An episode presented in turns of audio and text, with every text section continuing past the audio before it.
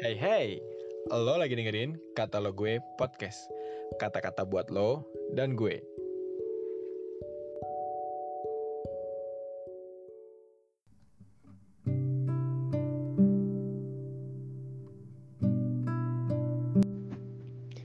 Renungan Selasa 13 Juni 2023 Berjudul Bilur-bilurnya yang menyembuhkan Diambil dari 1 Petrus 2 ayat 22 sampai 25 Ia tidak berbuat dosa dan tipu tidak ada dalam mulutnya Ketika ia dicaci maki, ia tidak membalas dengan mencaci maki. Ketika ia menderita, ia tidak mengancam, tetapi ia menyerahkannya kepada Dia, yang menghakimi dengan adil.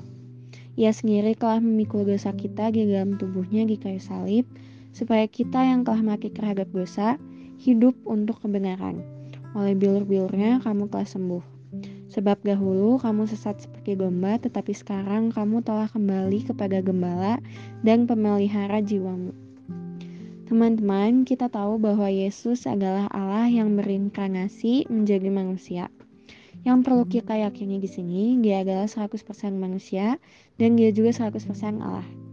Dia bisa merasakan kelemahan tubuh seperti layaknya manusia dan dia juga memiliki kodrat ilahi yang sangat mengasihi manusia dan ingin menyelamatkan kita dari dosa.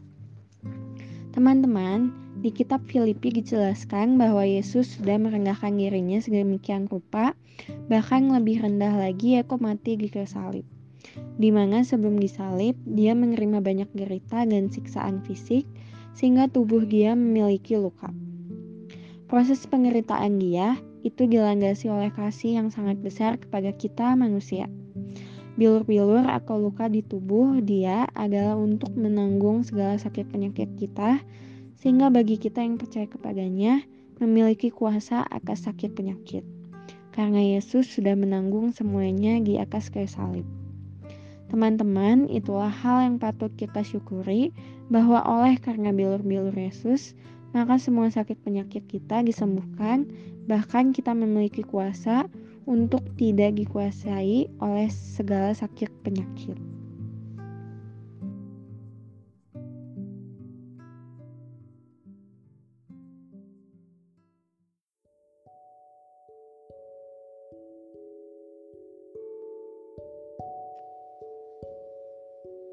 Terima kasih ya udah dengerin podcast ini. Jangan lupa di follow dan juga di share ke teman-teman yang lain ya.